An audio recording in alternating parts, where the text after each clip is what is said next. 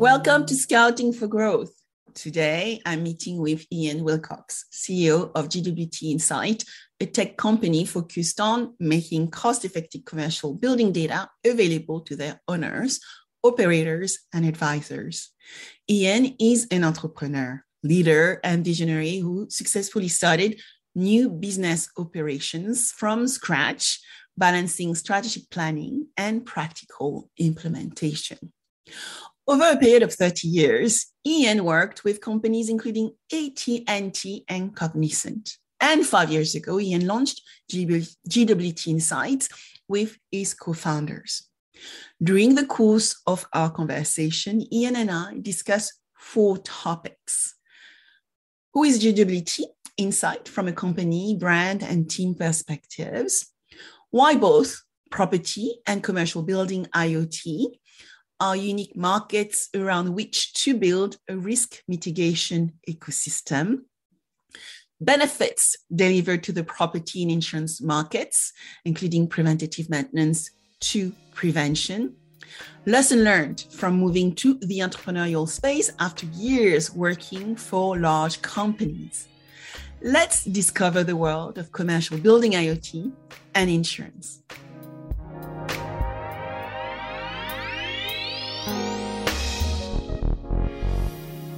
Hi, Iain. Hello, Sabine. How are you? I'm very well. Thank you very much for joining me on Scouting for Growth. Very pleased to be here. Thank you for the invite. You're welcome. And you know, we always start the podcast with asking you who you are and what got you into our wonderful world of insurance because you started in telecoms and tech services. I did, and very much so. And I think it's uh, um, a world of, um, of, operating in IT and software uh, around financial services generally, I found myself gravitating to consulting roles um, around innovation in the insurance space, and uh, and in particular more around sort of risk management and uh, uh risk engineering services that the insurers uh, um, were delivering sort of 10 15 years ago. And that's got me then very much into uh, into that world and uh, very much enjoying it Superb. So you have been working with large companies, so you really understand established businesses. But then at some point, you made a shift. You became an entrepreneur. So tell us about Iain's journey from corporate to entrepreneurship. Um, I had been delivering consulting services for about the large 12, 13 years into the large corporates. And um, had witnessed just how difficult it was for them to um, marry the, the, the need to obviously provide you know the the, um, the structure and the control around sort of their investments and everything, and that was starting to I think hinder the the course of of being able to deliver on innovation. And um, I think there's a recognition around some of the partners that we were working with, who are working with large tier one carriers, that they they needed to work with smaller startups. Um, I that, at that time was working with a large uh, IT uh, Indian-based IT company, and uh, um, I think uh, they recognise the fact that actually both those organisations, when you were working together, can't do that effectively, and you need the agile and the flexibility uh, and and the I, I, think the speed to market of a startup to be able to do that, and so um, that led to the the formation of um, uh, GWT from um, uh, GWT Insight from that, that that position of recognizing an opportunity and knowing that actually we could do it better as a as a startup rather than necessarily trying to do it within the the large corporate uh, entities. So doing it better as a startup. Tell us a little bit more about GWT Insight. I would love to know about the name, the insight, and how you transform the world of commercial building. I would say IoT, but I would say our risk transfer world of insurance as well. Well, I think there were, there were so first of all, um, GWTI has been going for uh, just over four years now, uh, and I I would love to say having um, you know the, the once the the company was formed and we had the, the genesis of the idea, and we were very much starting to sort of look at you know product concepts and how we were going to technically deliver that. We said, right, we've got to get the, the name right, and we, we actually went to a brand consultant. Our, my my chairman is a very uh, um, he comes from a marketing background, so we said we've got to do this properly because it's a, it's about the the brand presence because you can create far more impact, um, not just in the technology and the services you're delivering, but by actually getting the branding and the positioning right. And we must have gone through sixty or seventy names, and unfortunately, we couldn't come up with anything that wasn't already used by you know other people with URLs and things like that. So we ended up with um, the names of the founders as the initials. So John Giles, Peter Tuckett, and Iain Wilcox, GWT, but with the insights very much providing the insights around specifically commercial property. And I, and I think um, uh, we've very much now focused on its GWTI or GWT insights and, and very much making sure that we've kept that positioning as a as a, a technology and, a, and, now a data service provider into um, commercial lines and commercial property. I think um, one of the other drivers, though, that was quite interesting and why we uh, we we felt that we needed to to go down this route was that um, albeit in commercial lines, property is one part of, and commercial property is one part of the risk exposure. We felt we needed to actually provide a level of focus and bringing together an ecosystem that could help deliver on um, the, the need to have proactive and better risk information on which um, you know commercial property underwriters and their risk management colleagues are working on. So uh, there, there, were there were a number of different drivers around that and helping to drive that innovation on a on a faster, quicker basis. So on one side you have the property, commercial property, and commercial property owners, and then the yep. Other side you have the insurer risk managers, which would actually potentially include, I think, the reinsurer, the insurers, the brokers. Can you tell us how the solution works, how the bits work? Because I assume you put stuff, right, on those yeah. big properties. Very much so. And, and, actually, I think it's it's understood now uh, by, by a greater range of people. But um, originally, you know, buildings when they're when they're built, um, they have a number of inbuilt sensors already there. So everybody talks about IoT, about, oh, you're putting new sensors in. But we actually recognized there were uh, certainly thousands, if not tens of thousands. Our first building um, had 26,000 sensors that were already being monitored by the building management system. And they're covering things like, you know, uh, set point temperatures, the actual temperature, return air temperatures, all the building, you know, all the boilers in, in, a, in a large commercial building. And this is across even, even your very standard office will have five to 10,000 data points. And so we recognized that there was an opportunity to go and pick up that data by listening to the existing in-house building management system, some of which have been around for sort of 20, 25 years, uh, yet still have the ability to, to share that information um, if you've got the right um, technology to do that. And that's what we then set out to um, develop a, a, device called the GWTI Observer, which listens to the building management system non-invasively, just listens to it in background, and then brings that um, real time into a dashboard where you can then create um, a better understanding of risk. And we'll talk in more detail about how it works, but basically a dashboard that's aligned to the risk profiles that uh, insurers are looking to uh, to look at. You asked about commercial property owners, and actually, I think when we were formed, sort of back end of 2017, 2018, um, it was in the very early days of people understanding that they could save money um, around how they use and consume energy. And and all of your energy you know water electricity gas you know all of the various elements.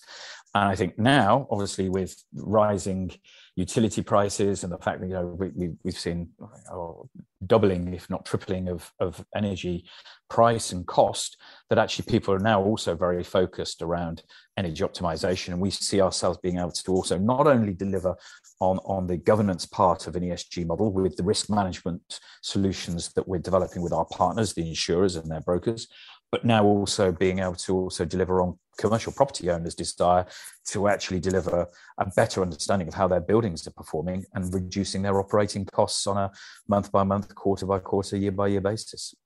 So you have a little bit of a marketplace, right? Where on one side you're actually enabling the risk manager, let's call them the risk managers, to improve their ability to underwrite, I assume price, but also how they manage claims, right? And uh, provide efficiencies, but also find ways to serve the customer better.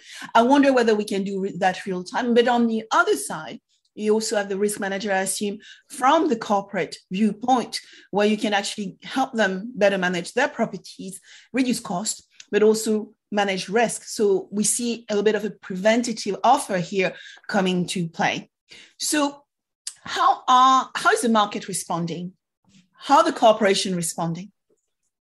Good question. Um, I think if you look at the insurers first of all, um, the risk managers really they, they want real-time data because as you say it's about loss prevention and actually in a number of instances we we in our in our pilots and now our rollout programs we're doing with with our customers we've identified loss events. You know, even in one insurer um, who who had a, a, problem with their air handling unit on a uh, uh, their air conditioning system in a comms room, actually were able to spot there was a problem before it caused a leak, and, and they admitted.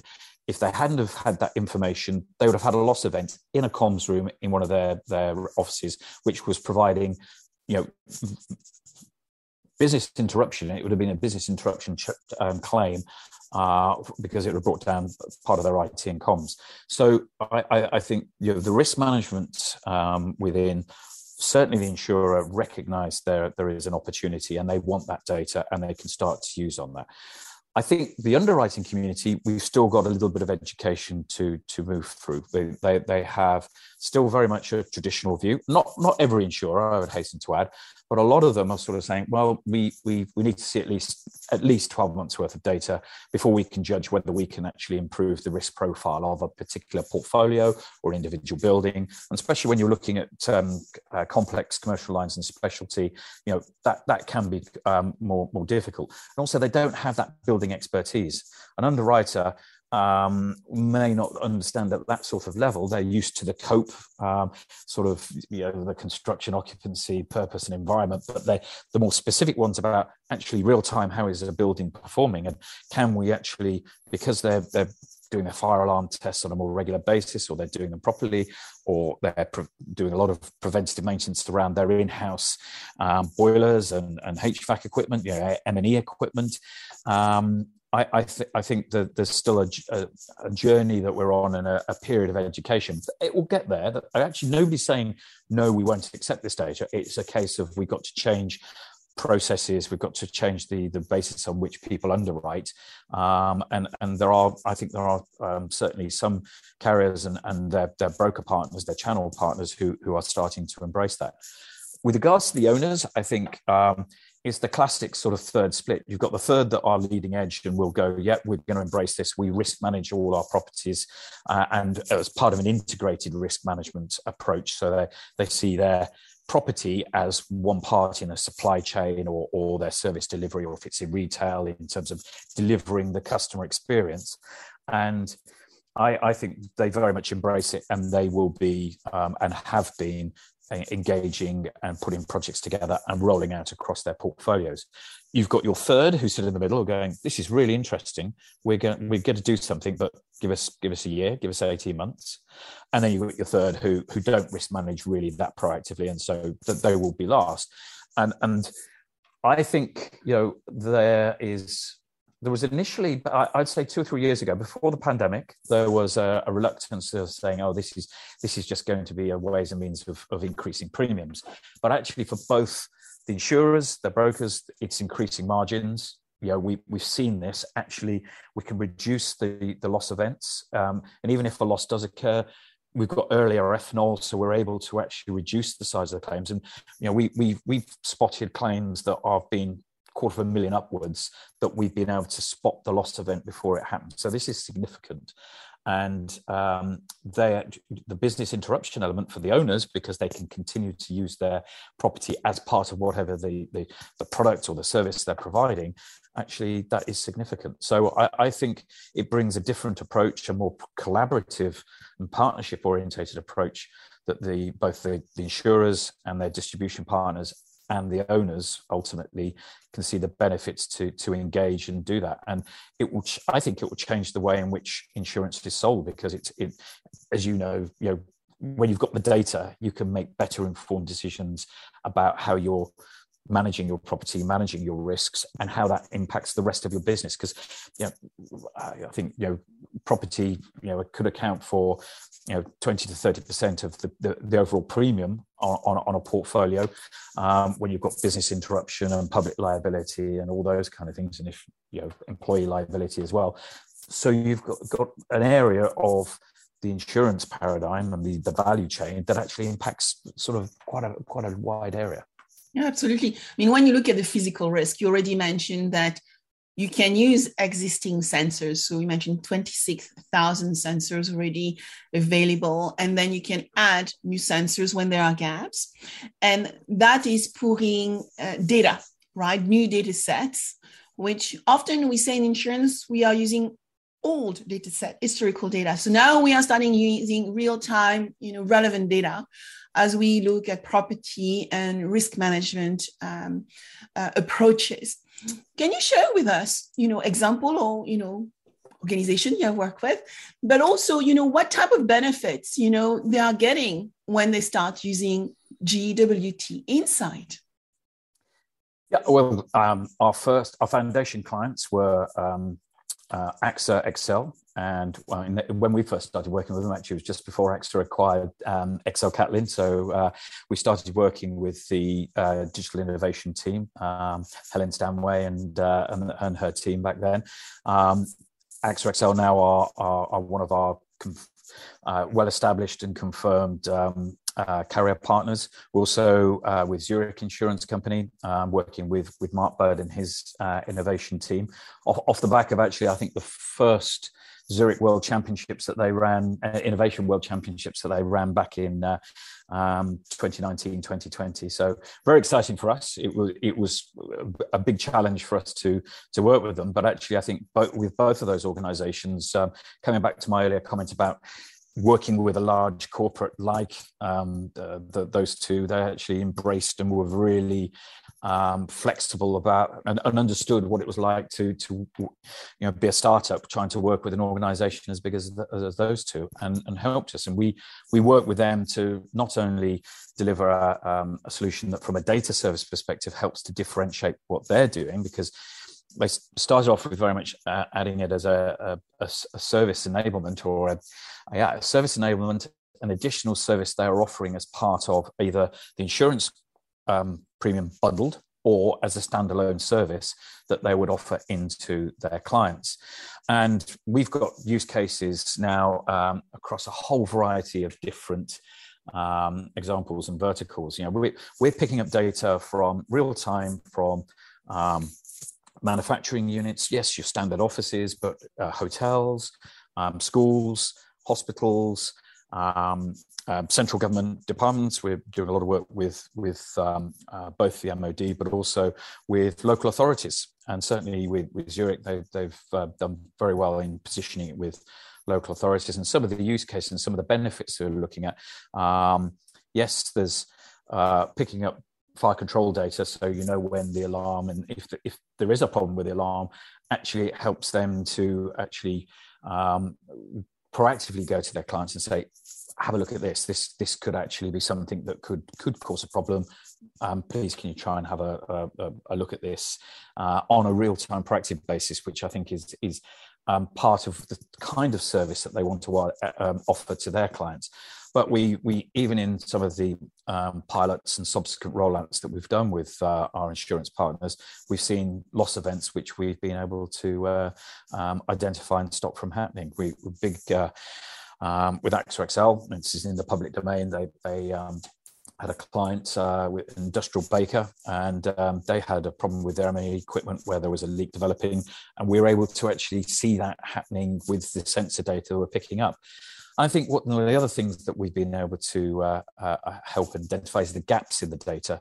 So where the uh, data availability that you can then start to um, use, as you say, third-party sensors, things around indoor air quality obviously post pandemic, being able to pick up um, carbon um, dioxide levels, um, and you, you can't have pathogen detection as such. You bring together um, the the operating environment of, of a building to understand if the air quality is not good, then it's going to have a higher propensity for spreading um, germs and, and, bugs and pathogens that would potentially lead to you know uh, even COVID, but you know there's nothing that actually would ever detect COVID at this stage. But you can look at the environment where it's it's going to have a better chance if you haven't got the ventilation, for example, in place.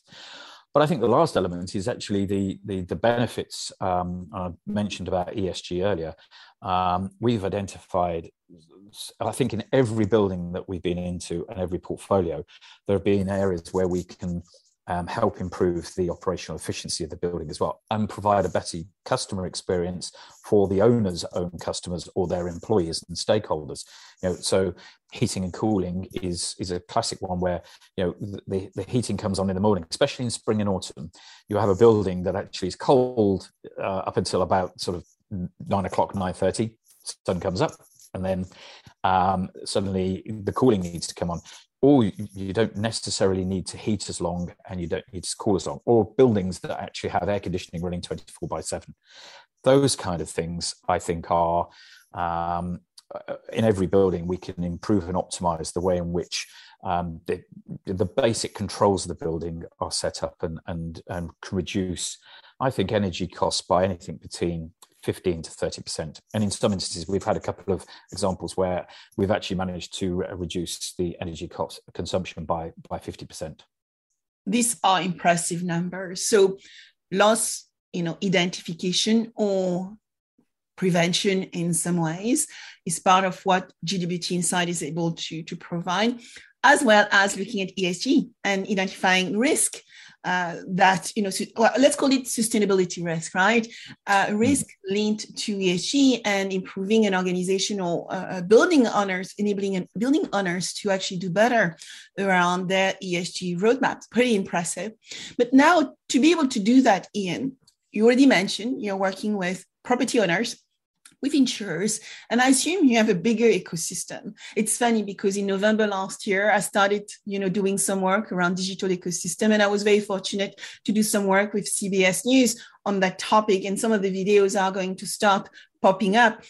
But to be able to grow today, we need to build ecosystem, business ecosystems with partners. So tell us how you're building yours and how you're bringing others into the GWT Insight family to achieve your end outcome? Oh, great. Again, great question. I think we couldn't do this. We, we sit, I think one of the things we identified right from the start was that uh, as part of the risk management um, landscape, we, we, are one part of it. You know, commercial property is one part of it. There, there are other types of risks within that. There are other types of infrastructure which we, we don't collect the data on. And there are a number of different factors. So a couple of examples we've got, we, we're working, um, you know, the, the external weather factors are, are, a huge part. So we're working with um, people like Previsico, uh, Jonathan and Avi and the, and the team there, who um, obviously the spin out from Loughborough University. And um, and that's actually in partnership with the work we're doing with, with Zurich, where their real-time flood alert data coming in um, at a dashboard level. So we're we're collecting all the um, individual property data and how that spins up into a portfolio view.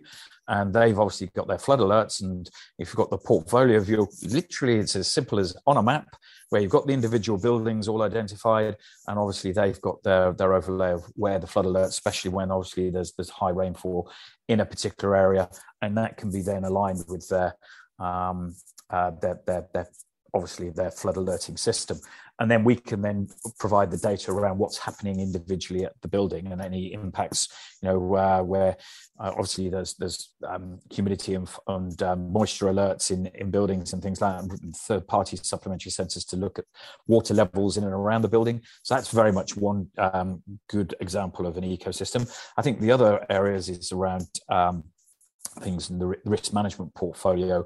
Um, so you've got a, a, couple of providers in that area, Intelligent AI and Risk Solved, who, who are providing the, the engineering reports and the wider wrapper of uh, information, both historic and then proactive around, you know, how was the building originally designed? What are the original design photographs? Obviously, there's um, uh, designs and, and the, the diagrams, and we can overlay onto that. Obviously, you know what's happening with the building. How was it originally designed to operate? And and how is that now performing? Because that also can sort of say was it designed in the right way? Should there be modifications to improve the way in which and that ties very much into yes the esg part both from a you know the the environmental and sustainability piece but also the governance of how the building should be managed so those are a couple of examples there will be other ones coming along um, you know we're looking at um, indoor air quality you know where um, supplementary fitting of of um, uh, very sophisticated um, air quality sensors that are, are detecting pathogens, uh, even in food prep uh, with with surface detection. There's people like Are They Air who are doing that work. There's a, um, couple of North American organisations that we're starting to look at who are doing the um, uh, pathogen detection around that. And we that's a very specialist area, and they will be providing, um, I think, real-time data on that, those kind of areas that will all come then into a centralized dashboard. Now, whether we provide that dashboard or whether actually we're providing an API of our real-time data into somebody else's dashboard, we're very flexible as to how we approach that. And we see also that there are some very good analytics tools, especially around the, um, sort of the scenario kind of planning, especially around how buildings will operate in the future if they change certain, um, you know, the building setup or the way in which the the business is operating and the processes within that. And so that may be also another area where we're feeding our real time data into uh, other people's third party analytics packages. We we are here to capture the data. And I think one part that's very interesting as well is, is making sure that data is standardized. So then when it is fed into other systems, you're comparing exactly the same. You may have different building management systems in a variety of different properties. You know, a, portfolio could be 50, 100, 500 buildings.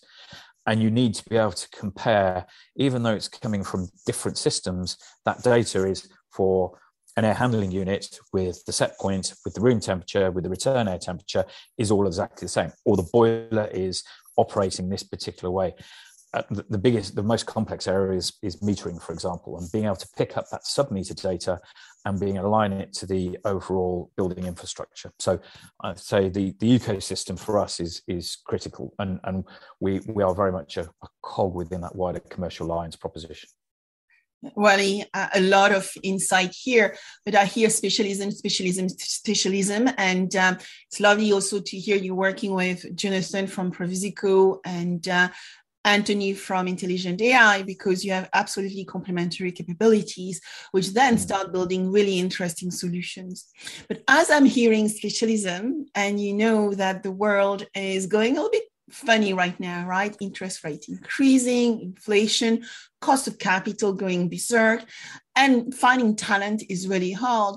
How's it been to actually lead a team and build culture at GWT Insight? How's your team? Well, um, you're right. It is. It's very very hard in today's environment to to grow a business. Um, I think uh, the pandemic. Yeah, we we were we were four or five people um, at the beginning of the pandemic. We're now uh, 13 people and growing. We're we're going to add another four or five the rest of this year, rest of 2022.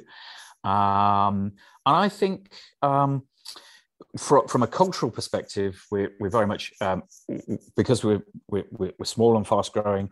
Everybody joins, um, even the most um, the, youngest, most experienced, inexperienced members. I refuse to call anybody junior because there's no juniors because they are given responsibility right from the start. I'll give you an example. We we've employed um, uh, a young a young man called Tom who, uh, as a developer, uh, on apprenticeship scheme in the UK. He's retrained. He was actually a policeman, would you believe? Uh, and what what a what a what a, a swap for in career.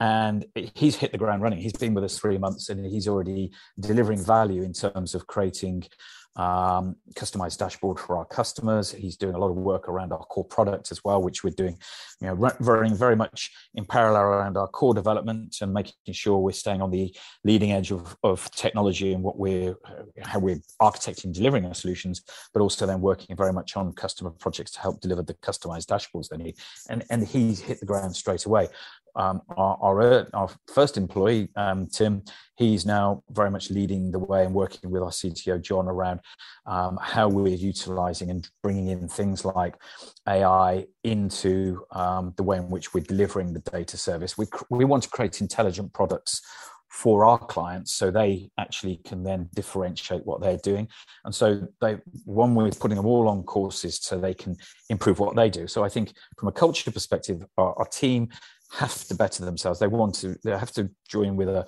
a, view that they want to improve what they're doing and they have value to add right from the start. We're a very flat structure where whereby you know they they very much contribute to the overall product strategy and what we're doing, and that they can see and tangibly feel and, and measure the value they're delivering to um, our uh, clients. And we we very much have set that up as well, where they have skin in the game as an organisation. Um, so, yes, we're we're young and and I now describe us as we've moved from startup into scale up, but they all have direct input into the, the, levers and the factors that will help us deliver on that growth. And we're very, very clear uh, in our vision, so they understand where they fit within that and um, what their contribution is to that, um, and and and what um, what that means while at the same time learning. We all make mistakes. It's it's also an environment where you know a mistake is good because actually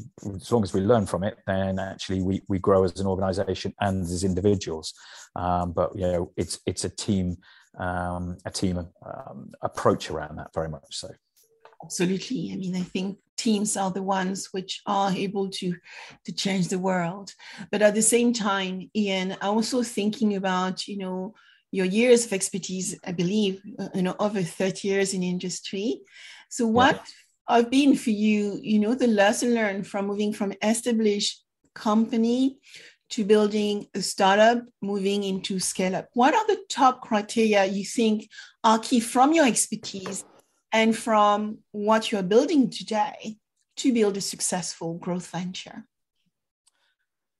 Um, and and, and I think experience and as you say, thirty years in the industry, um, I think teach you that it, it's it's a you're only as good as the people around you. So it's the team. Um, you know, we right from the start, um, we all said that the, the, John, Pete, and I as founders, we said um, you know, Pete is a building expert. We couldn't have delivered the uh, understanding that we've now got of the, the, the rules and the checks of how risk impacts buildings and uh, being able to provide an understanding of how buildings are working in the solution that we're delivering to people who don't have that same level of understanding.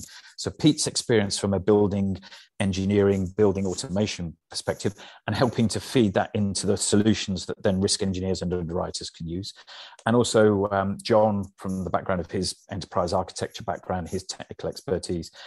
And so right in terms of fr- from the founders through to actually everybody else in the team I think it was the fact that you can't do it all on your own. And uh, I know it's the, the, the, classic thing that sort of um, entrepreneurs are the world's worst people for, for let, letting go and not having control. But actually, I've got a I've got a chairman who is, and it is very personal to us. We, we've all known each other.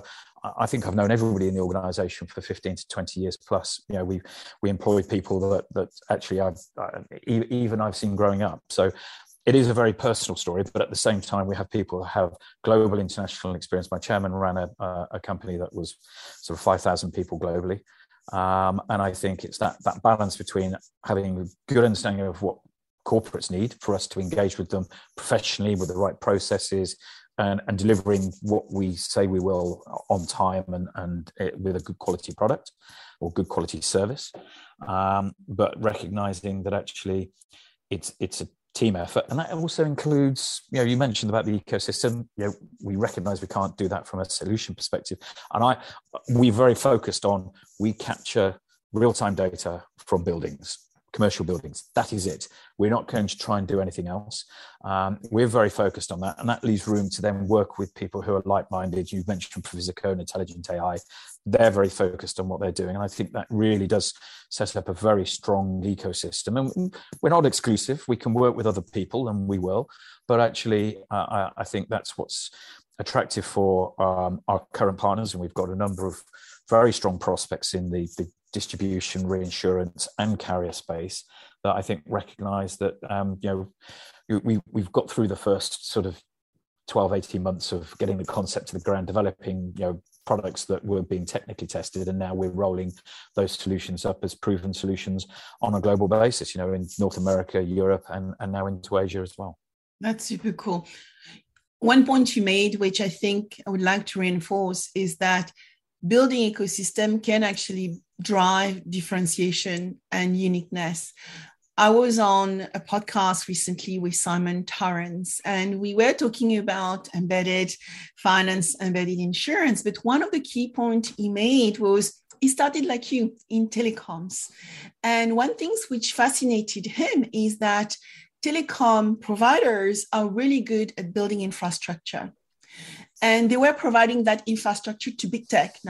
Think about Facebook, LinkedIn. Mm-hmm. And when at, at some point he made that realization that at the end of the day, by being an orchestrator and becoming, if you don't mind me saying, this puppeteer between the customer and different parties, you can actually build very unique ecosystems and make more profit and economic returns for your shareholders than anybody else. So there's why things to think about when we think about ecosystems very much so. I would agree, and I think actually, um, learning from my telecoms experience, actually, albeit it was twenty plus years ago, is actually you don't have to go necessarily with the traditional capex model as well. You know, our whole business model is based around subscription. So you buy a data service, which um, then is is integrated with a wider set of services that ecosystem. And so it enables you to provide a return on investment far earlier in a project process than would otherwise be the case. With a proven technology that then can be incrementally rolled out across that portfolio doing doing regions at a time or doing propositions step by step means the one you can fail quickly if it is or you know position the service quickly and easily to then test it in the market and say yeah that works that doesn't work we'll focus on this. So that that whole my telecoms experience if if if that was one area would be definitely the subscription model um, definitely leveraging the, the the the strong capabilities of other players and being able to uh, also use that to um, I think the, ser- the service proposition, I think, also then helps differentiate insurers. Insurers are under pressure from lots of entrants from other markets. You, you talk about sort of Google, you know, in, uh, infrastructure providers such as Google or AWS or, or, or any of those sort of uh, players. Even in the BMS industry, there's uh, the, the, the, building controls industry, there are people looking at different areas. And I, I think um, it enables the, the insurance companies to actually say, actually, we can also innovate and come up with different kinds of services that are not necessarily tied to insurance product. And I think that's one, they're more profitable. You know, if you think the, the average premium markup, uh, percentage markup for, for commercial property, even if it's, you know, a five to 10 million profit, um, premium, you know the margins are still very very tight. I, you know i know the margins that they can deliver out of services are up to you know 20 to 50 percent higher than they would on the actual insurance product. So i, I think it will see a change um, and a shift in terms of their um, you know the markets that they go for and how they position those propositions into their markets and with those clients. Technology data digitization is enabling us to do a lot of things. And actually, Iain, I want to ask you my futuristic questions. So what are your top and where do you see us going as we move forward, forward in our industry? Um, I, I, I can only comment from a commercial lines and and property perspective. I, obviously in motor you're seeing you know pay as you go and things like that. Do i do i see buildings going in the same way? Um, possibly. I, I, I do think um, I, have had uh, discussions with people saying, you know, you could you could you deliver a parametric solution around uh, buildings?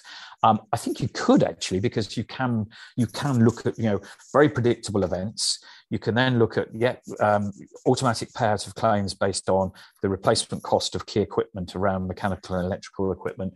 It is possible. I know in, in motor that's been around, or, or certainly in in um, certain asset classes around personal lines.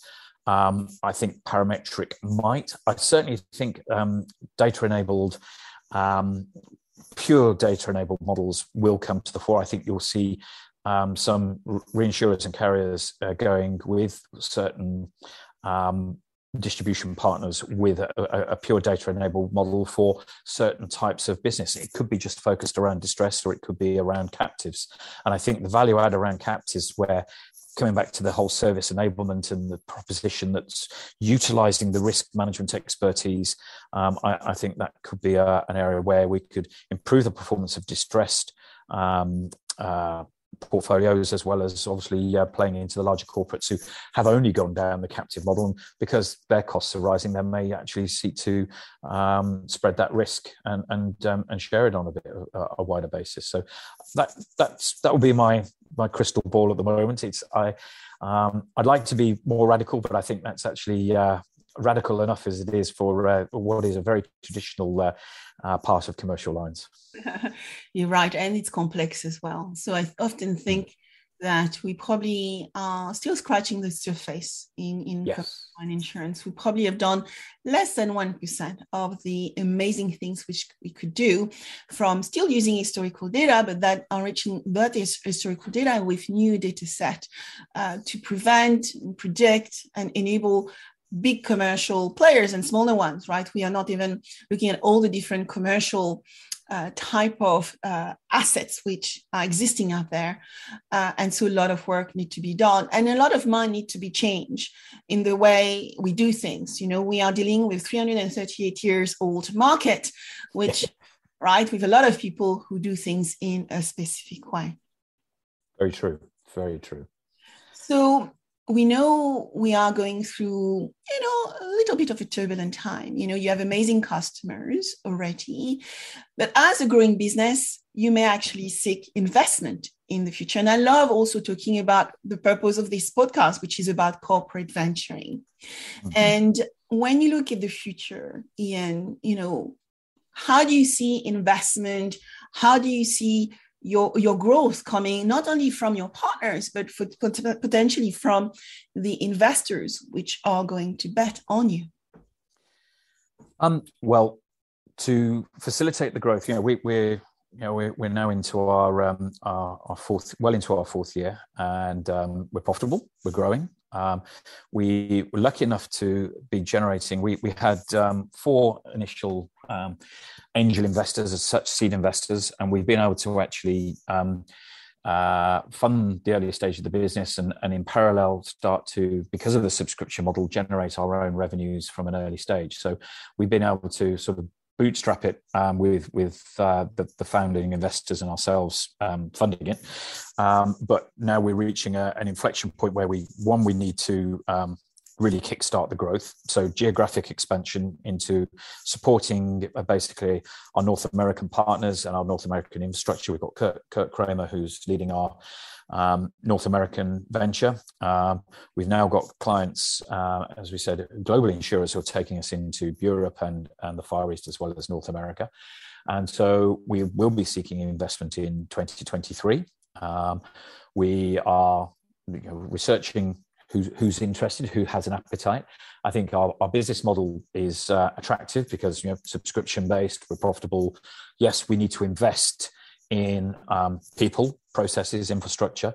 Uh, we need to also, you know, we, we, have got both the hardware and the software components to the solution. So we need to uh, um, sort of uh, ensure ourselves from any supply chain issues. So, you know, um, we, we're pretty good at the moment. We, we've got uh, 12 months worth of hardware supply, but we need to actually extend that. So that's where the investment will come in to help give us the uh, the cushion and the security to be able to uh, buy sufficient stocks in advance. You know, we, have got certain components that are on six plus month um, lead times, and so we've gone 12 months out and we'll continue to sort of extend however far we need to go um, but that, that investor could be um, could come from the industry uh, or come, could come from outside. Um, we, it's somebody basically who buys into the culture that we've already talked about, but also buys into um, the fact that insurance will change. We are going to be a catalyst for that change, um, along with our other ecosystem partners. And um, I think uh, we've got a very exciting sort of three to five years ahead of us, and that's that's how long we see the journey, but actually how how excited we are about you know being able to help drive changing the industry and deliver on that. And so we'll be um, seeking partners um, who who can help us on that journey, who may bring their own um, network of, of opportunity, or it could be that actually that uh, it's somebody just sees an opportunity to, to get into a new market. But uh, so I'm going into it, you know, um, Philip and I are going to it uh, eyes wide open, ready to uh, embrace uh, what uh, the next 12, 18 months will hold from a funding perspective. Yeah, and you know, you need to give yourself some time. I often say to young ventures, you know, think about your funding. It will probably take 12 months. Now, with the current market, you know, high cost of capital, VCs are going to be a little bit more demanding. And so you're lucky because you are you are still early stage. So they want, you know, well baked, not too high valuation. So remember that. But actually, I've seen a lot of corporate VCs doing very well because they are prepared to long to wait longer. And maybe a top tip: look at insurance for sure mm-hmm. as an investment platform, but commercial property, real estate investors will likely be as well a great place for you as well to consider. I think you're right because they see the opportunity of being able to make better decisions with data than they currently have at the moment. And, and they're in a market. And if you look at the traditional asset manager or, or facilities manager, they, they've had their margins, you know, eroded over the last few years. And this is, you know, data enables them to actually um, start to provide a better service so they can improve the, the, the, margin performance of the services they're providing into their clients as well. Mm-hmm. So I, I would I would very much agree. Yeah. So, what are the last few words you would like to tell our audience and listeners, Iain? Oh wow, that's a that's a hell of a, that's a killer question at the end. That is Sabine. I would say um, we we are still at the very early stages of of how data can be used, how you can create intelligent products from the data that we're capturing around buildings that feeds into the wider ecosystem. And I know Anthony and Jonathan would say exactly the same from the the perspectives of their solutions. But I think it's an exciting journey. We, are literally at the, the, the first part of where the journey could take us in terms of the possibilities to add value, not just insurance, but into the wider world of, you know, everybody uses ESG, but, you know, let insurance never underestimate the governance part, the risk management that they can deliver around the governance part of the G in ESG is absolutely fundamental. Because if you don't have the processes and the governance, the the E and the S just don't operate. You need to understand how people are utilizing all of your infrastructure, and you need to understand actually how you can make that deliver on a sustainable basis to deliver the environmental part. And I think that would be my parting shot. The data will drive the value. Beautiful words. So, where can people find you? Uh, you can find us uh, at um, gwtinsight.com. Um, we've got uh, a, a, revamp to the website that's just gone live. Um, you can um, follow uh, from the website. You can talk to me directly. You've got all my contact details and the wider team, my colleagues uh, Philip, um, John, and Pete, uh, and the wider team. We're all all on there. Everybody's got a picture. Um, so uh, yeah, you can find us there, and uh, I think you'll you'll hear a lot about us over the coming the coming few uh, weeks and months as we're uh, raising our profile. Well, I can't wait. And also, I will add you can find Iain on LinkedIn. And I checked as well to yes. site on LinkedIn. And he has a, very, a, a mobile number there. So I, am accessible, definitely accessible. Definitely accessible. Yes. Thank you, Iain, for giving me some of your time today. A pleasure. And thank you very much for the opportunity to talk to you, Sabine. It's been very enjoyable. Thank you. My pleasure. Thank you. Thank you. Bye bye.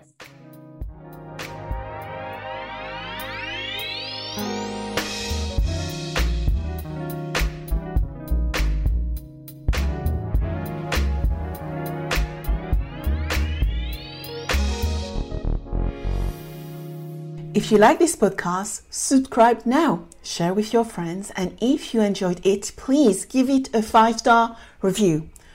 Also, if you want to cover any specific subject with me, contact me on Instagram under Sabine VDL Officials or LinkedIn under Sabine van der Linden. Thank you.